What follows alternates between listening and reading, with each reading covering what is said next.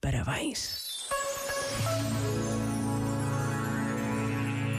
A guerra não acaba. Já não estamos atentos a todas as notícias. Já não nos mobilizamos para partirmos apressados ao encontro de quem precisa.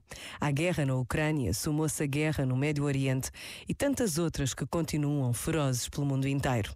Mas não podemos permitir que a indiferença nos vença. E se não pudermos fazer mais nada, que não deixemos de pedir a Deus pela paz no mundo. Pensa nisto e boa noite. Este momento está disponível em podcast no site e na app.